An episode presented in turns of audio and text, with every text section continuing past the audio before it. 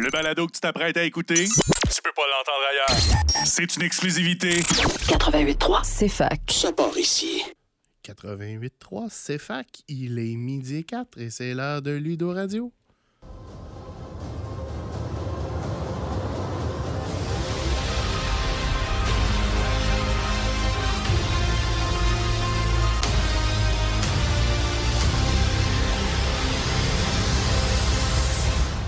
Bonjour tout le monde, ici Alexandre Bélanger, euh, animateur de Ludo Radio. Bienvenue à votre rendez-vous hebdomadaire de, de discussion sur les jeux de société, les jeux de rôle et la culture nerd.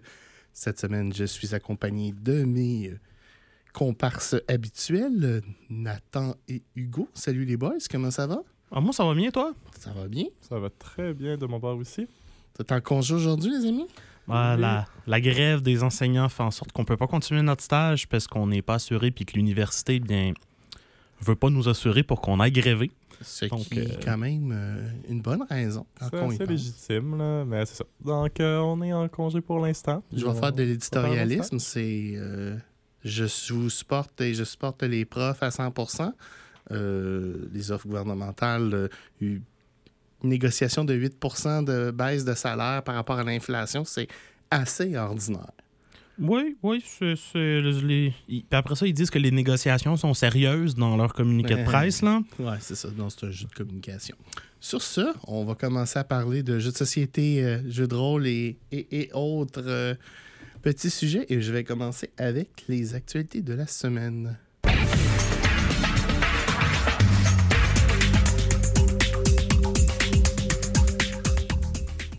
Alors, cette semaine, si vous avez des jeux de société sur votre compte Steam, vous allez peut-être remarquer qu'il y a un, bêta d'ouvert euh, maintenant accessible pour Dune Imperium pour le jeu de base. Et euh, vous avez aussi, si vous avez Terraforming Mars, vous avez aussi euh, accès à acheter l'expansion Venus Next. J'ai splurgé pour Venus Next. Personnellement, ça ajoute quand même une belle dimension au jeu. Puis j'ai remarqué qu'il y a une belle amélioration de l'intelligence artificielle, de- des opposants d'intelligence artificielle là, qui me donne un petit peu plus une run pour mon argent. là. Bon, ben, c'est. Au moins, ça remplace quand on n'est pas capable de se rencontrer euh, pour jouer ensemble. là. En effet. Et euh, il y a une mauvaise nouvelle si vous attendiez Dune Imperium à euh, Uprising, le nouveau, euh, la nouvelle version de Dune Imperium avant Noël. Euh, J'ai des mauvaises nouvelles pour vous. Il ne sera pas livré avant Noël au Canada, selon les informations qu'on a en ce moment.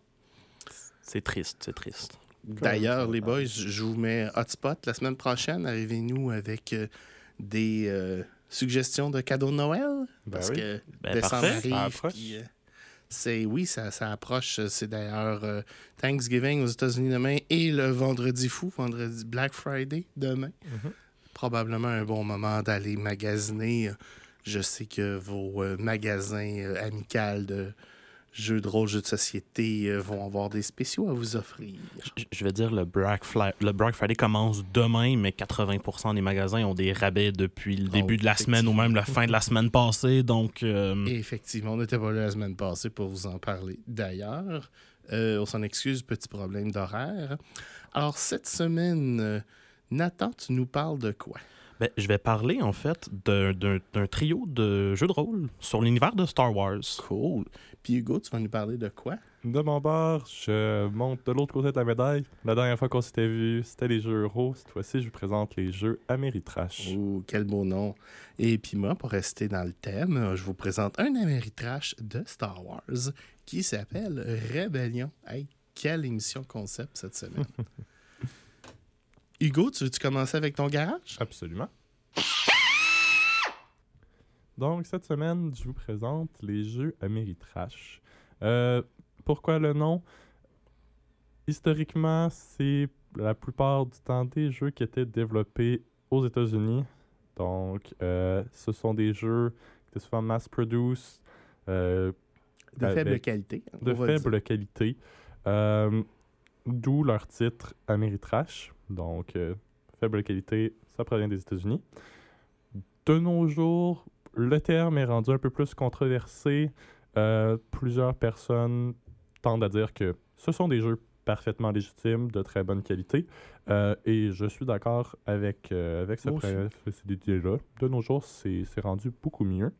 Euh, alors, il est souvent appelé aujourd'hui jeu de style américain euh, ou autre euh, variation de ce nom-là.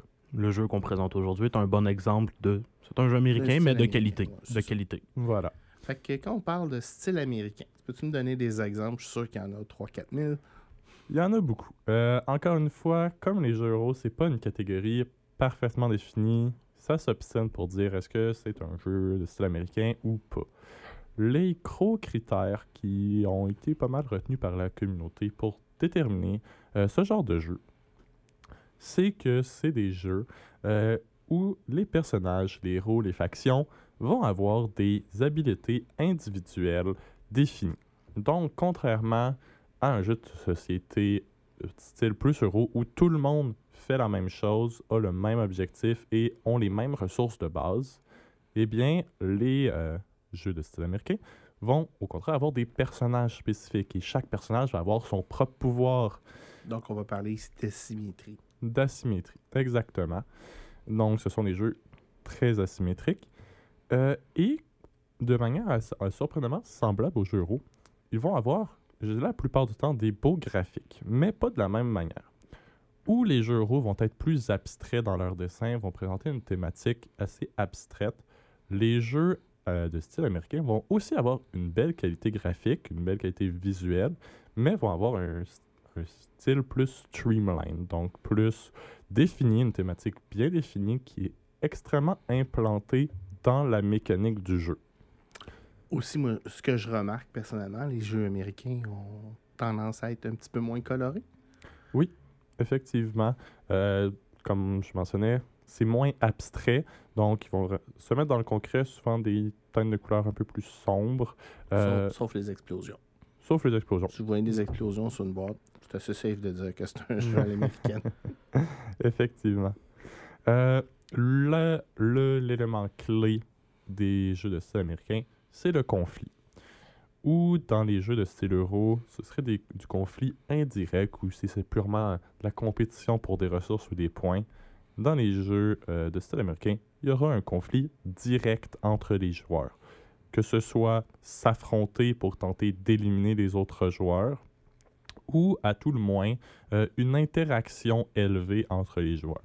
Parce que euh, on pourrait mentionner par exemple Arkham Horror ou Arkham Horror de Card Game, euh, qui seraient des jeux de style américain coop. Donc, le principe à ce moment-là est qu'il y a énormément d'interactions entre les joueurs qui doivent activement s'entraider ou choisir qui devra affronter le monstre et qui a les risques de mourir s'il affronte le monstre. Donc, mais la plupart du temps, ça reste des jeux compétitifs dans lesquels on s'élimine. Donc, un des, des gros facteurs, c'est si vous vous êtes knocké avant la fin de la game, on peut mettre ça dans le style américain. Voilà. Euh, Où il y a un- un- le conflit est au centre aussi, parce que quand même, Arkham Horror, le conflit est contre le jeu, mais le conflit reste présent. là. c'est ça, c'est il y a énormément de conflits. Ton personnage peut mourir lors de l'activité. Si vous vous entraidez pas de manière adéquate, vous mourrez. Et, et la résolution de conflit a aussi une caractéristique. Veux-tu la présenter, Anne? Bien sûr. Aimez-vous aimez-vous ça, les dés? Oui. Donc, ça, ça s'en venait dans mon prochain point, le hasard. Euh, souvent, au travers de dés, euh, les jeux de style américain vont avoir une grande quantité de hasard. À tout le, genre, entre modéré et élevé. Euh, si c'est un jeu absolument euh, objectif, qu'il n'y a aucun hasard, ça rentre pas dans une catégorie de style américain. Donc, les... échecs ne sont pas un jeu américain, même si c'est le conflit qui est central. Voilà. Mais c'est parce que, dans, le fond, aux échecs, c'est vraiment, ou, le- ou les dames, c'est vraiment une prise de position. Le principe des échecs, en fait, manquerait de un, la thématique. Donc, c'est un jeu assez abstrait. Ton personnage, tes personnages sont abstraits. Il n'y a pas une grande thématique dans le jeu. Il n'y a pas de hasard. Ça rentre pas vraiment dans les jeux de style américain. Mais, effectivement, il y a bel et bien du conflit. Les, euh, ce genre de jeux vont avoir euh, une grande tendance à embrace, euh, à embrasser le hasard pour euh, mettre de la variabilité dans, les, dans le jeu. Euh, mais il faut cependant noter que ce n'est pas un, des jeux, euh, quand on parlait de conflit, ce n'est pas des jeux 100% réalistes. Ce n'est pas des jeux de guerre du style Panzer Blitz ou Advanced Squad Leaders, qui sont des jeux extrêmement nitty-gritty, réalistes sur la guerre. Il faut quand même qu'il demeure une part de science-fiction ou de fantasy qui sont la cote des jeux un peu plus de style américain. Très intéressant comme discussion. On va continuer, mais avant, vous savez ce qui s'en vient, il faut qu'on aille euh, payer le loyer. On est de retour de la pause. Avant de partir, Hugo est en train de nous présenter les jeux style américain ou, comme on aime les appeler de façon un peu euh, euh, péjorative, les Ameritrash. Oui, et sur ce, on présentait un peu de quelle manière ils étaient à l'encontre des jeux de type euro, dans le sens que les jeux de style américain des sont très asymétriques. Chacun va avoir des personnages avec des habiletés définies. Euh, il y a énormément de conflits, euh, souvent du conflit direct où les personnages vont s'affronter euh, et une quantité assez élevée de chances. Le dernier élément qui les sépare, où les jeux de style euro ont souvent des petites pièces abstraites en bois, les jeux de style américain vont avoir une quantité incommensurable de pièces de plastique euh, Et, et des fois de l'argent de Monopoly. et des fois de l'argent de Monopoly. Euh, s'il y a, si votre boîte fait euh, 10 pieds de large et qu'elle est remplie d'un bout à l'autre de pièces de plastique, de petites figurines euh, ou encore de des customs, euh, Tous, tous la- Twilight Imperium. Euh, c'est un signe euh, que vous êtes face à un jeu de style américain. On- je vous ai donné beaucoup de définitions. À présent, allons sur des exemples. Le typique, euh, le classique, le père des jeux de style Ameritrash. Donc, dans le plus terme pur Ameritrash, c'est Risk ou Allies euh, aux États-Unis, euh, qui est le jeu de base. Vous tentez de conquérir le monde et vous vous affrontez avec une quantité incroyable de pièces de plastique. Et pour vous affronter, vous roulez des dés. Donc, c'est le hallmark. Je peux te dire que, parlant pour la génération X, on est plusieurs qui ont perdu des journées entières à faire du back and forth euh, à- sur risque, là, essayer de conquérir. euh, Ouais, moi, j'ai conquéri- map, moi, je conquérais la terre du milieu contre mes sœurs et je manquais souvent de pièces de plastique dans le jeu parce qu'il n'y en Mhm. avait pas suffisamment. version Lord of the Ring de, de risque. Ouais, Voilà. ouais. J'ai Euh, jamais réussi à jouer. si ce n'était pas risque, c'était souvent Monopoly, qui est le prochain jeu, euh, qui est de la même manière un, un classique de C'est ce juste que. Monopoly essaie de vous ruiner à place de vous tuer. Exactement. Dans les autres jeux qui ont sorti un peu plus tard, euh, on a Dune, le Wargame, à ne pas confondre avec Dune Imperium qu'on parlait précédemment, euh, Arkham Horror et Arkham Horror de Card Game, qui est, euh, bien que co-op, un jeu de style américain. Twilight Imperium, qui, est, euh, qui rencontre toutes les marques, bien qu'il a été fait un peu plus récemment. Il y a eu des nouvelles versions plus récentes euh, qui, ont, qui rendent le jeu un peu moins trash et plus de style américain.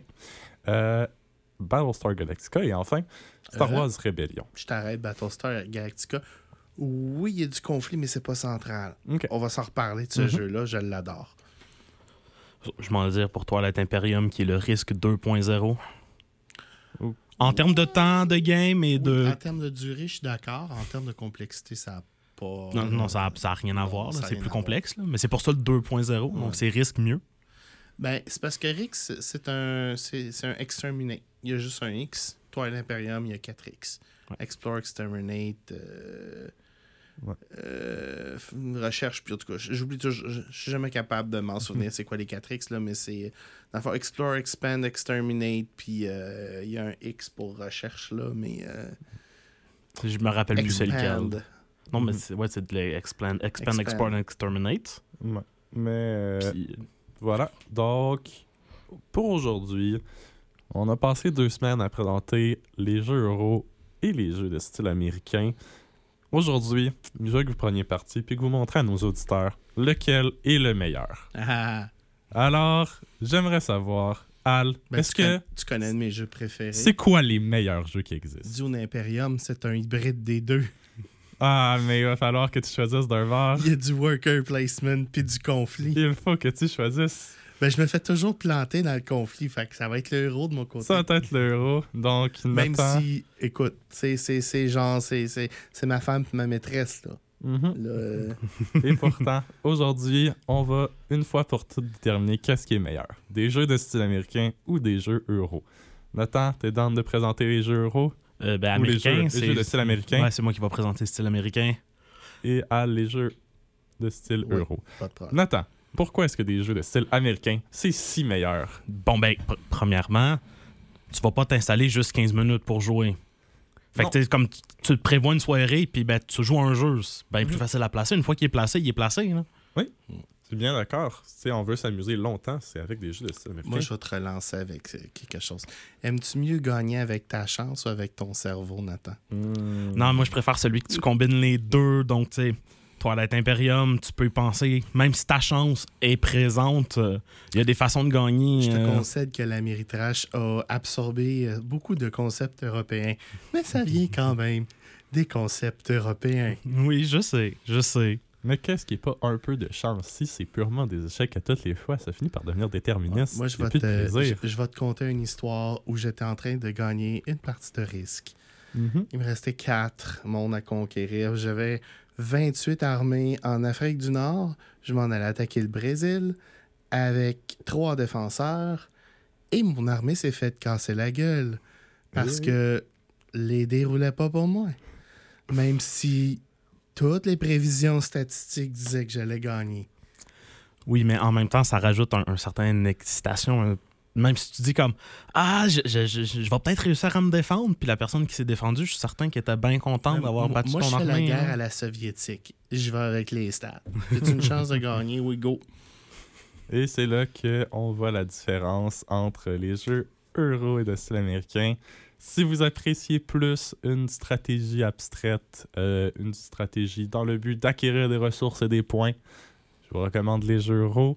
Si vous aimez plus une stratégie où vous affrontez les autres, que vous combattez et dont euh, tout le monde est asymétrique à ses propres pouvoirs, ses propres objectifs, euh, je vous recommande les jeux de style américain. Super présentation, Hugo. Merci beaucoup. Nathan, Oui. c'est à ton tour de nous présenter un petit jeu de rôle. Bouge pas, je vais te trouver un... Un petit, un petit jeu de rôle. Ils sont quand même.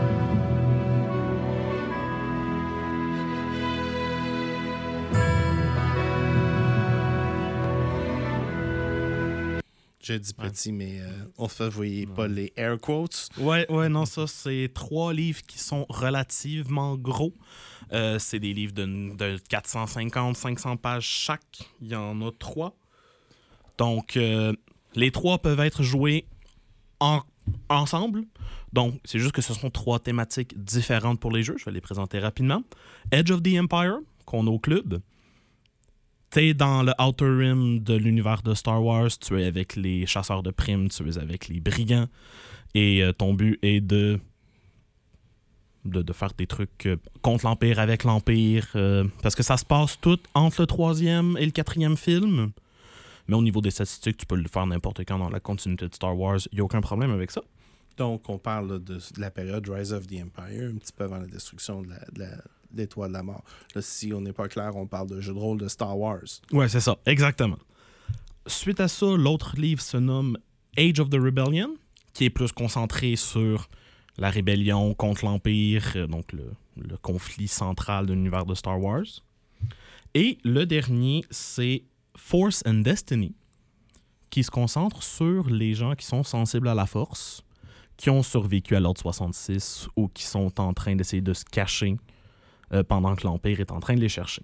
Donc, on a un jeu basé sur euh, un petit peu la, le underbelly, les actions un petit peu plus couvertes dans Edge of the Empire, un, un livre un petit peu plus militaire Dans Ensuite- Age of Rebellion. et, et finalement un complément là, pour euh, ceux qui veulent jouer des Jedi puis des Sith. Dans chacun des tomes, j'ai lu Edge of the Empire qu'on a au club et moi, j'ai personnellement Age of Rebellion. Il y a une façon de jouer euh, des gens qui sont sensibles à la force. C'est juste pas conseillé parce que Ben, les règles ça sont pas dé... Non, non, sont, sont présentes. Ah ouais? C'est juste que ça débalance un petit peu le jeu. Faut pas qu'il y en ait trop, étant donné la période dans laquelle ça se passe. Les Jedi sont peu présents. Puis s'il y a un Jedi dans le groupe de joueurs, ça débalance un petit peu la force du groupe. Donc, Hmm. c'est un des défauts là, du jeu. là, le Force of Destiny est plus dur à rentrer avec les deux autres. Parce qu'il y a un certain débalancement au niveau de la puissance des joueurs sensibles à la force. Est-ce que, euh, malgré que ce soit trois livres différents, est-ce que c'est un peu à la style Donjons et Dragons que c'est un système de règles et on prend les trois livres ou c'est trois systèmes de règles différents? C'est un système de règles pour les trois livres. C'est pour ça qu'ils sont compatibles. Donc, euh, étant donné qu'ils fonctionnent tous sur le même système, que je vais appeler le système-là le, le système Genesis, Mhm. qui est un livre qui est sorti de Fantasy Flight, qui est sorti après les trois livres de Star Wars, mais qui a juste repris le système de règles et faire voici un système de règles, jouez à un jeu. Un système de règles agnostique. Exactement. Et vous n'êtes pas, et on n'est pas obligé d'acheter les trois livres pour jouer au jeu. Donc, Non. n'importe quel des trois fonctionne et a le système de règles intégré. Exactement. Donc, les trois livres ont le système de règles et les trois livres ont aussi une aventure à la fin du livre pour introduire, c'est comme une petite aventure d'introduction euh, pour le maître du jeu et les joueurs. Hmm, c'est très plaisant, ça. Je vais donc présenter le système de règles qui est un système de règles que j'aime bien. Parce que, que- je déteste personnellement. Ouais. Et là, on, que- on voit celui qui a supporté les, les jeux américains, puis les jeux euros dans ce que Nathan va nous expliquer. En fait, le, euh, le système de dés est un système de dés de dice pool en anglais. J'ai pas trouvé la traduction française, mais c'est un ensemble de dés que tu lances. Tu lances pas un dé unique quand tu fais une action. Et ensuite, le résultat va être déterminé en fonction des succès et des échecs sur les dés. Donc, il y a sept types de dés qui peuvent être lancés dans ce jeu de rôle-là. Il y a t- trois dés positifs, trois dés négatifs et un dé de force euh, que je vais expliquer un petit peu plus tard. Donc, les dés positifs, il y en a trois. Les boost die, qui sont des dés qui sont ajoutés en fonction euh, des, des outils, des items de l'environnement qui pourraient aider le joueur. Par exemple, tu essaies de te cacher dans la forêt de Kashyyyk. Ça se peut que tu sois aidé par le fait qu'il y ait beaucoup de, vég- de végétation et quoi. Donc, ça veut dire que tu vas avoir des boost die. Des, des circonstanciels. Exactement. Il y a les euh, dés d'habilité. Donc, ce sont les dés majeurs qui vont être lancés dans n'importe quel jet de dés. Et ça représente en fait les, euh, les skills, les caractéristiques de ton personnage. Donc, je présume que plus tu es proficient dans quelque chose, plus tu vas avoir de ces dés-là dans ton pot. Exactement. Euh, le dernier étant le dé de Proficiency en anglais, donc le dé d'habilité profonde au niveau de ça, qui va en fait améliorer, tes- c'est une amélioration de tes dés d'habilité euh, qui vont rajouter certains effets euh, quand tu réussis à lancer. Par exemple, euh, sur le dernier dé, il va avoir des succès, puis genre des succès critiques, ce que je vais appeler comme ça. C'est-à-dire que même si l'action échoue, il y a quelque chose de bénéfique qui vont en- en retirer dans l'action en général. Les trois dés négatifs, c'est le même principe, sauf que c'est des dés où il y a des échecs sur les dés et non des réussites. Euh, donc le dé de setback représente des complications dans l'environnement ou euh, un, un problème que tu peux avoir genre avec ton équipement. Le dé de difficulté qui est le dé principal dans les jets négatifs. Et le dé de challenge qui est le contraire des dés proficiency. Donc quand tu remplis ton dice pool, tu compares tes dés positifs à tes dés négatifs. Au final, si tu as un succès de plus que d'échecs, l'action réussit et vice-versa. Et s'il y a une complication sur un dé négatif, mais que l'action réussit, c'est que tu as une réussite mitigée. Je vais appeler ça comme ça. Et euh, finalement, le dé de force est un dé qui affecte pas le résultat du jet, mais qui va donner un système, d'un- une monnaie au joueur ou au maître du jeu, que je vais continuer après la pause. Ben oui, c'est ça. On s'en va aller faire les sports, puis on revient, ça sera pas très long.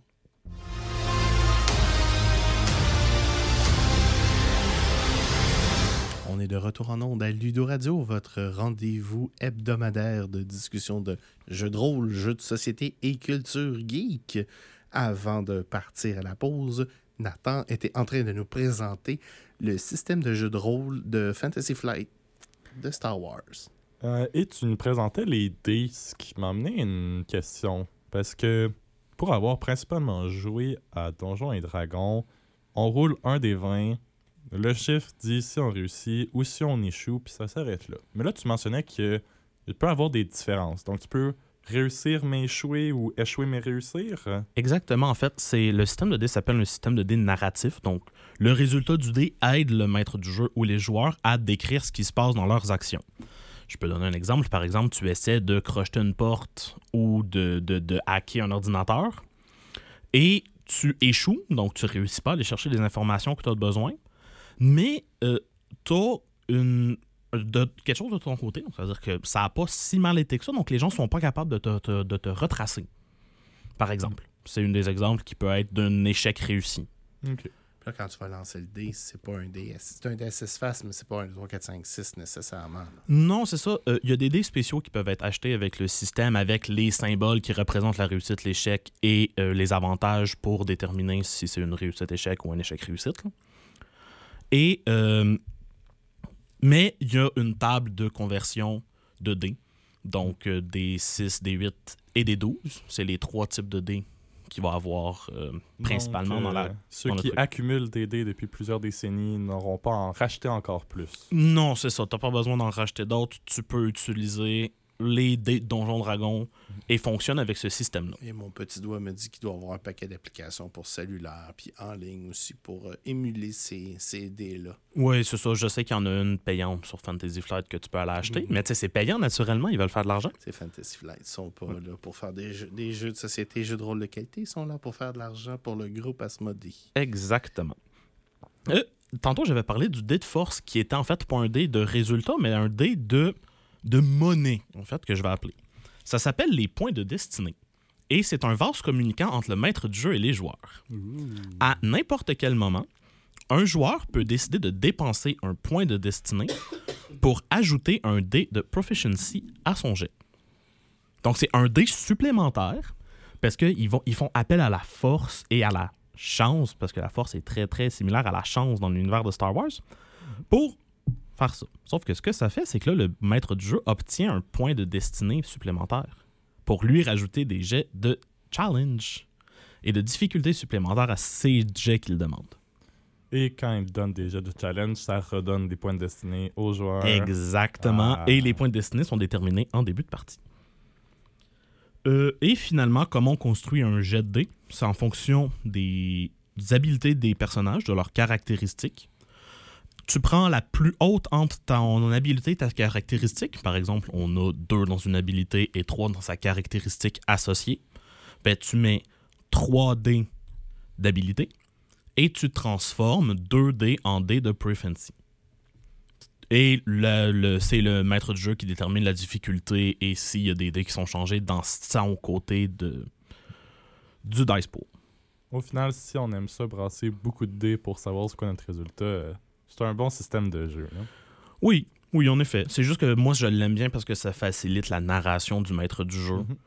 Et, euh, et ça permet aussi d'avoir des petits, euh, des petits côtés de suspense. Genre, ouais, j'ai échoué, mais pas tant que ça. Ça m'a pas mis dans le marre de- d'échouer. Parce que ça m'arrive souvent d'échouer des jets dans Donjon Dragon. Parce que je roule juste un dé. Puis j'échoue des jets à avantage dans Donjon Dragon. Donc, euh, Donc, donc, la beauté du système, c'est que c'est pas nécessairement.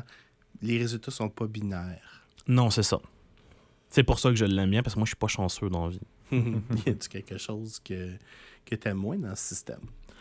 ça prend beaucoup de dés. Genre, j'aime le système de dés, mais c'est que ça en prend beaucoup. Parce que les caractéristiques peuvent monter jusqu'à 5. Fait qu'avoir comme une quinzaine, vingtaine de dés dans un lancer, je l'ai déjà vu. Pour avoir essayé l'autre système de Genesis. Donc, tu sais, c'est- ça prend beaucoup de dés.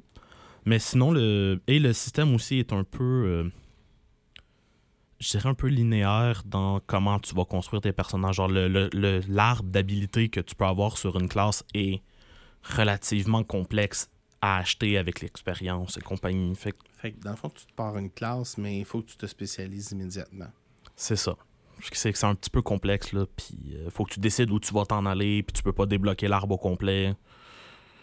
Fait qu'il faut que tu choisisses, là. Faut, faut, faut que tu planifies d'avance où tu vas aller. Mhm. Je vois. Eh bien, merci Nathan pour cette euh, présentation euh, de Edge of the Empire. C'est à mon tour de parler d'un produit de Fantasy Flight Game. Et cette semaine, je vais vous présenter Star Wars Rebellion.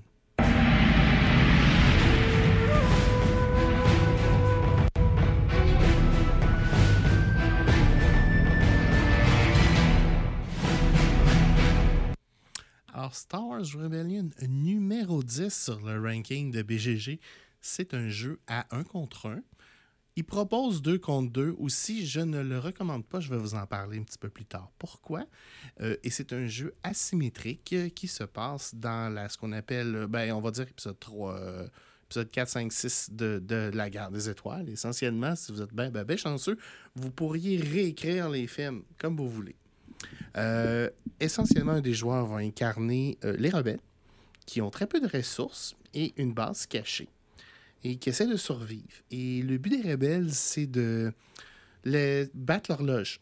Ils ont un certain nombre de tours à survivre avant qu'il y ait une euh, rébellion générale de la galaxie contre l'Empire qui essaie d'écraser tout le monde.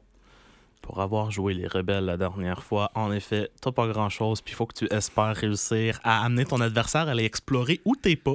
Effectivement. Et ça, ça se joue à combien? Je l'ai dit tantôt, Ouais. euh, un contre un ou Mhm. possiblement deux contre deux, mais je le recommande pas. OK. Et euh, j'ai. euh, puis ben, l'autre joueur, évidemment, si un joueur qui joue le rebelle, l'autre joueur va jouer l'Empire, qui a énormément de ressources, mais pas tout à fait assez pour euh, recouvrir la galaxie. Donc, on doit choisir euh, nos actions quand même. Et le but, c'est de trouver la base rebelle et de l'écraser. Euh, les statistiques de base, le temps de jeu, euh, la Un complexité. jeu de 3 à 4 heures. Euh, avec une complexité quand même pas si pire. C'est de 3,25 si je me trompe pas. 3,74. 3,74. Ouais. Euh, et euh, bon, dixième sur BGG avec une note de 8,1, c'est bien ça? 8.4. euh, 8,4. Mais euh, pour avoir joué à Ark Nova, qui est à 3.74 aussi, Age of Rebellion est plus simple que Ark Nova. Oui. Euh, c'est très subjectif, ça. Parce que je te dirais que Rebellion est un petit peu plus âgé qu'Ark Nova. Ark Nova, t'as plein de monde qui, ah, qui sont déjà habitués à des jeux ultra complexes. Ils connaissent tous les toutes les mécaniques, donc ils vont le, le coter. Moi, Ark Nova, personnellement, c'est un 4 euh, à peu près, là, comme lourdeur, mais qui est à peu près l'équivalent de Terraforming Mars. Mais il faut pas se tromper, Nathan, que nous autres, on a joué un- une partie simplifiée, parce qu'il y a des mécaniques qu'on n'a pas utilisées. Hmm. Et là, je vais vous parler, dans le fond, des mécaniques. C'est un conflit à l'américaine, donc il y a des batailles. Euh, il y a des batailles spatiales, puis il y a des batailles sur les planètes. Les batailles spatiales, mais c'est pas dur. Euh, L'Empire gagne. Non, c'est une blague. Euh, mais c'est pas loin de ça. Euh, Essentiellement. si tu réussis pas à aller te faire de croiseurs lourds, l'Empire gagne. Là. Oui, c'est ça. Donc, ben, le- essentiellement, l'Empire va arriver avec ses Star Destroyer, puis ses TIE Fighter, puis ils vont se battre contre des frégates né- Nebulon B, puis des, des petites corvettes. Puis si le joueur de la rébellion est bien chanceux ou qui a bien investi dans ça, il va avoir peut-être un ou deux croiseurs Moncan Mary. On lance des dés. C'est des dés spéciaux parce que c'est Fantasy Flight Game. Il n'était pas question qu'elle allait faire des dés normales. hein. Ben non, ben non. Euh, donc, euh, c'est des dés qui ont soit des hits, des doubles hits ou des misses sur les dés et deux couleurs de dés. Et dans le fond, euh, il y a des. vous- certaines unités ne sont affectées que par une couleur de dés. Donc, si je joue un TIE Fighter et j'attaque euh, un- une frégate Nebulon B, je peux pas rien faire. Je peux pas l'affecter, la, la frégate Nebulon B. Les boucliers sont trop forts. Exactement. Euh, tandis que si je joueur de la rébellion, ben, il y a euh, des X-Wing. Ben là, avec mes tailles, je pourrais détruire ces X-Wing. Si j'ai des TIE Bomber, par exemple, ou j'ai un Star Destroyer, là, oui, je vais pouvoir affecter ces unités un petit peu plus lourdes. Ce que j'en comprends, c'est que tu as une grande diversité de choses à construire et que certains vaisseaux affectent d'autres vaisseaux. Est-ce que les vaisseaux plus grands affectent les X-Wing aussi? Oui, possiblement, parce qu'ils ont quand même de la des, des- des canons défensifs. Ça va vraiment dépendre du vaisseau. Ok. Euh, et normalement, des jeux comme ça, la construction est extrêmement complexe, mais ce n'est pas le cas avec Star Wars Rebellion. Parce que, dans le fond, quand vous occupez une planète, à chaque fois qu'on a un tour où il y a de la production, euh, cette planète-là va vous dire exactement les unités qu'elle produise. Et en combien de temps aussi? Et en combien de temps? Parce qu'il y a des planètes qui sont plus productives que d'autres. Hmm. Et dans le fond, au niveau du combat terrestre, c'est à peu près équivalent. Les unités sont différentes. hein. On a des Stormtroopers contre de l'infanterie rebelle. On a des AT-AT, des ATST contre des, speed, des Land Speeders. Air puis Speeder. Des Air Speeders, puis des boucliers. Oui. Puis Oui. un canon à ion. Un canon à ion est pour les combats Ah. spatiaux uniquement. Oui, c'est vrai, t'as raison. euh, qui vont, dans le fond, enlever des dés aux joueurs de l'Empire quand il va se battre, parce que, dans le fond, il ces, ces- ces starships sont, sont un petit peu euh, affectés par le canon à ion. Donc, euh, moi, ce que je vous propose de faire, c'est d'aller à la prochaine pause tout de suite. Et au retour, on va faire la conclusion de Star Wars Rebellion et de l'émission.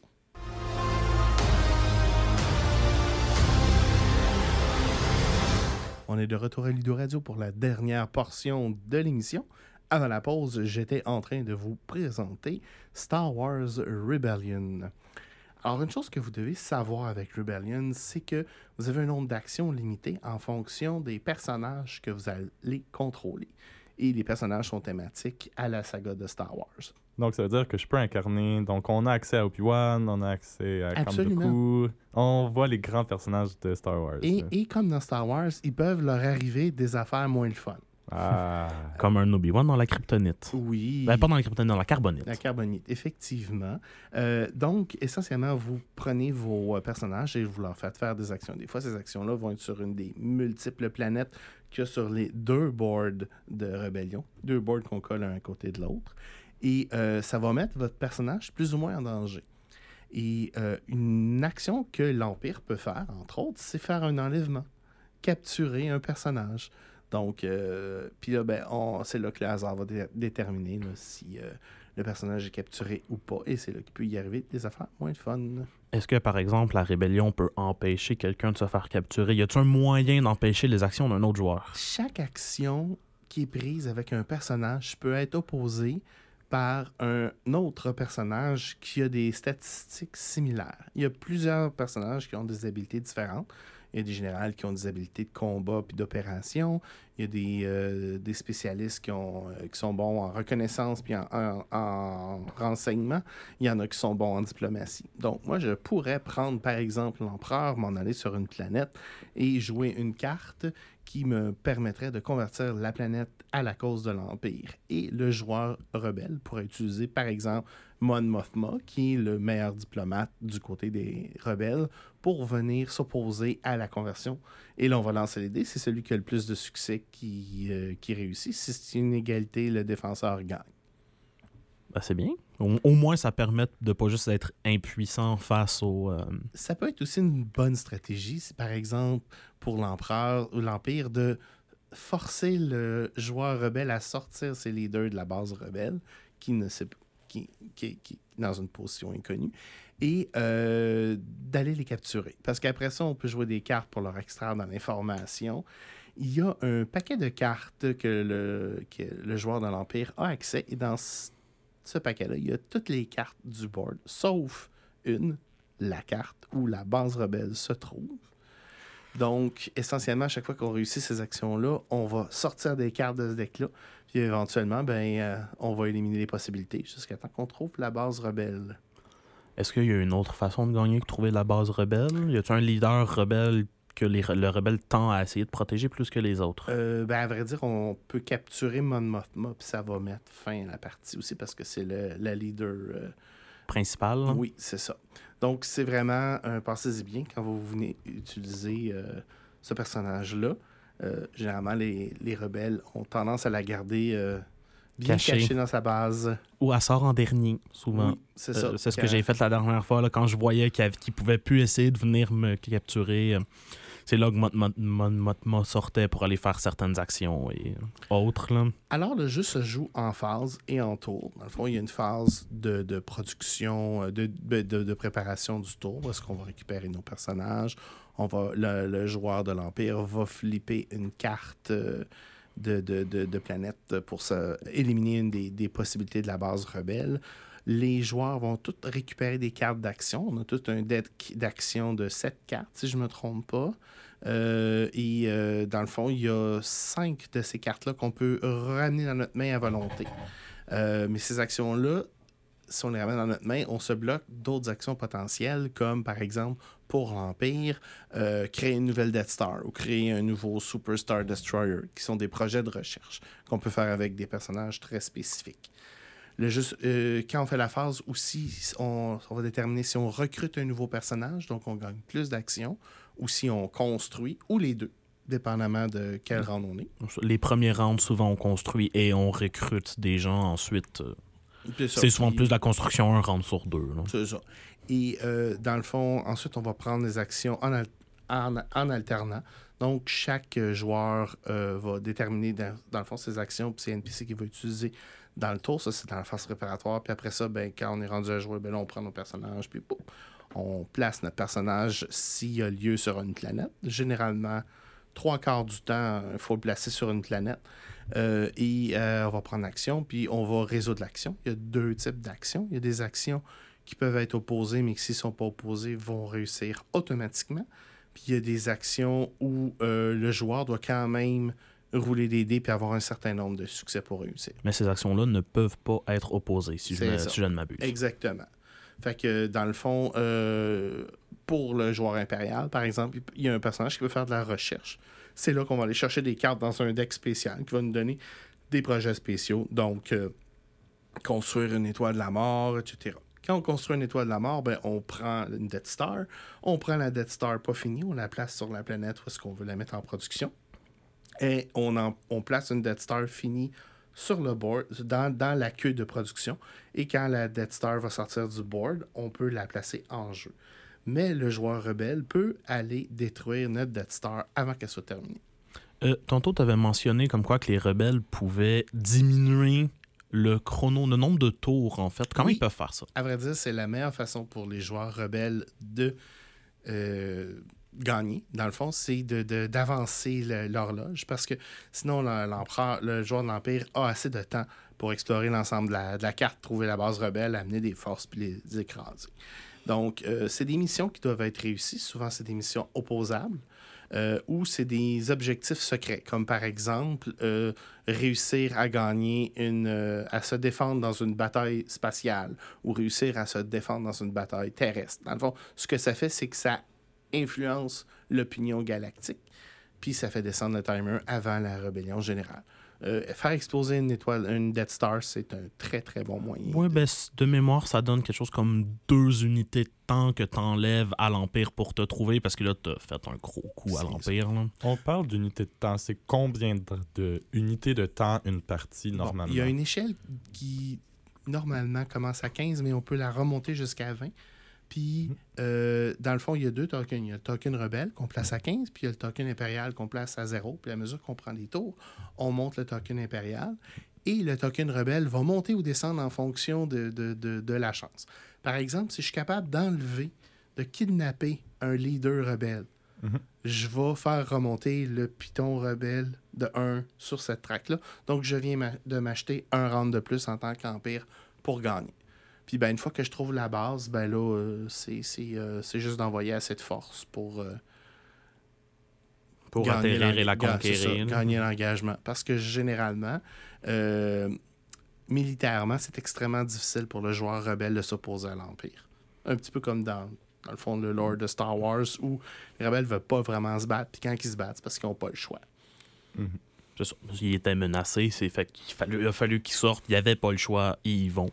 Euh, mais par contre, les, le- la façon de diminuer le temps, il y a plusieurs façons pour les rebelles, puis il y en a qui sont relativement simples aussi. Tu veux-tu en parler? Tu as plus d'expérience avec les rebelles que moi récemment? Bon, mais en fait, c'est qu'il y a certaines, expér- il y a certaines cartes, mais par exemple, qui vont vous dire allez changer l'influence d'une planète contrôlée par l'Empire, mais qui n'est pas sous son la domination totale.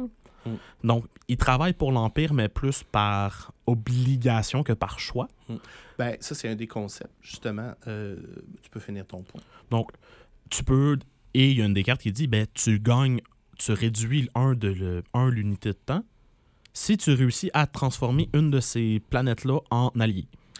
Il y a trois concepts, dans le fond, de, de- de contrôle de planète. Il y a des planètes impériales, il y a des planètes rebelles, puis il y a des planètes subjuguées par les impériaux. Donc, si la planète est subjuguée par les impériaux et il n'y a plus de troupes dessus, ah, la planète redevient neutre. Et c'est une des façons qu'on peut le, le faire. J'ai- Au début, j'ai parlé que le jeu peut jouer à deux contre deux. Euh, essentiellement, ce qu'on fait quand on joue à deux contre deux, c'est qu'on sépare les rôles de général et d'amiral euh, entre les joueurs et je ne le recommande pas parce que être l'amiral rebelle, ça pue. Parce que tu peux Hmm. juste contrôler les vaisseaux et t'en as comme 10 sur la carte au grand maximum. au grand maximum. Et il n'y a pas beaucoup de planètes facilement accessibles aux rebelles qui vont vous permettre de produire des vaisseaux au début. Vous n'aurez pas de dessus. Ça va être relativement simple pour euh, l'Empire, qui a beaucoup, beaucoup de ressources, d'aller vous les bloquer vraiment tôt dans la partie. Je confirme, je n'ai pas réussi à en construire une et à toutes les fois que j'allais en chercher par chance, je pouvais pas finir le tour avec, je la perdais et Euh, cependant, il y a des avantages à jouer à deux qu'on a. On a plus d'action, on a plus de personnages qu'on peut recruter. ouais ben de mémoire les cartes de recrutement euh, souvent quand il y a deux personnages et tu joues à deux, tu ramasses les deux ça. personnages sur ce tour-là. C'est ça. Parce qu'essentiellement, dans le, les- les- quand on, on est à la phase de recrutement, on ne choisit pas notre héros. Euh, on pige un certain nombre de cartes et sur ces cartes-là qu'on a pigées, ça va nous donner le- un des héros qu'on peut prendre. C'est ça. Donc un- encore plus d'aléatoire. Euh, Euh, Est-ce qu'il y a des aspects moins intéressants à ce jeu-là, à part la version A4 ou... Le setup est quand même quelque chose. Euh, beaucoup de cartes du même format que l'art sur le dessus est juste un petit peu différent. Hmm. Fait qu'il faut séparer les cartes. Ça, ça, je trouve ça plate un petit peu. C'est c'est moins bien pensé. Euh, ben, faut être prêt à jouer 4 à 5 heures. Mhm. Parce que, veux, veux pas, en première partie, vous allez apprendre. là, ça va être, euh, ça Ça va être un long. petit peu plus long. Ouais, c'est ça. Euh, faut euh, aimer son rôle aussi. Hein. Donc, Tu joues la, la rébellion, mais tu acceptes que tu vas manger une volée tout le long de la game. Puis ta job, c'est de survivre, pas de gagner contre l'Empire. Je dirais, en fait, on, on parle de jeu de chance et compagnie, mais je dirais que la rébellion est plus stratégique dans les actions qu'ils vont essayer de faire que l'Empire. L'Empire, c'est je vais, excusez l'anglicisme, brute force à travers l'en- la galaxie, puis je vais éventuellement trouver quelque chose. Alors que l'Empire, tu dois dire Hmm, quel combat je vais aller, que- quel combat je vais prendre, quelles actions je vais faire pour soit, euh, soit tromper l'adversaire en, en faisant croire qu'on est dans un coin de la galaxie, mais en fait, on est à l'opposé. Ou en me disant, bon, bah, ok, je vais me renforcer cet aspect-là, puis je vais protéger le plus possible un coin. Ça fait pas mal le tour. C'est un jeu que j'apprécie beaucoup. Euh, Personnellement, il n'est pas dixième sur BGG pour rien non plus. Et c'est essentiellement un clone de War of the Ring, qui est le même principe, sauf Sauron contre les, euh, la, la compagnie de l'anneau. Des jeux par rapport au film sont faciles quand il y a clairement un méchant puis un gentil, dire Hmm, je vais faire un jeu de duel, puis. euh, et voilà, on a fini. Ça fait le jeu. Eh bien, pour conclure, euh, on vous invite euh, à notre soirée board game qui, comme d'habitude, est ce soir à partir de 18h. Et Cette semaine, on a les petits locaux, malheureusement, parce qu'il y a un gala dans le E E1. voilà. Donc, c'était tout pour nous. On vous souhaite une excellente fin de semaine et La on se revoit la semaine prochaine. La semaine prochaine, on ne sera pas en direct. Cependant, on Non. enregistre l'émission parce que, à moins que la grève euh, de- des écoles persiste, parce que ben, sinon, je suis tout seul. Et animer une émission d'une heure seule, c'est relativement long et la discussion est peu présente. Oui, effectivement. Donc, euh, bonne semaine tout le monde et à la semaine prochaine. Au revoir. Au revoir.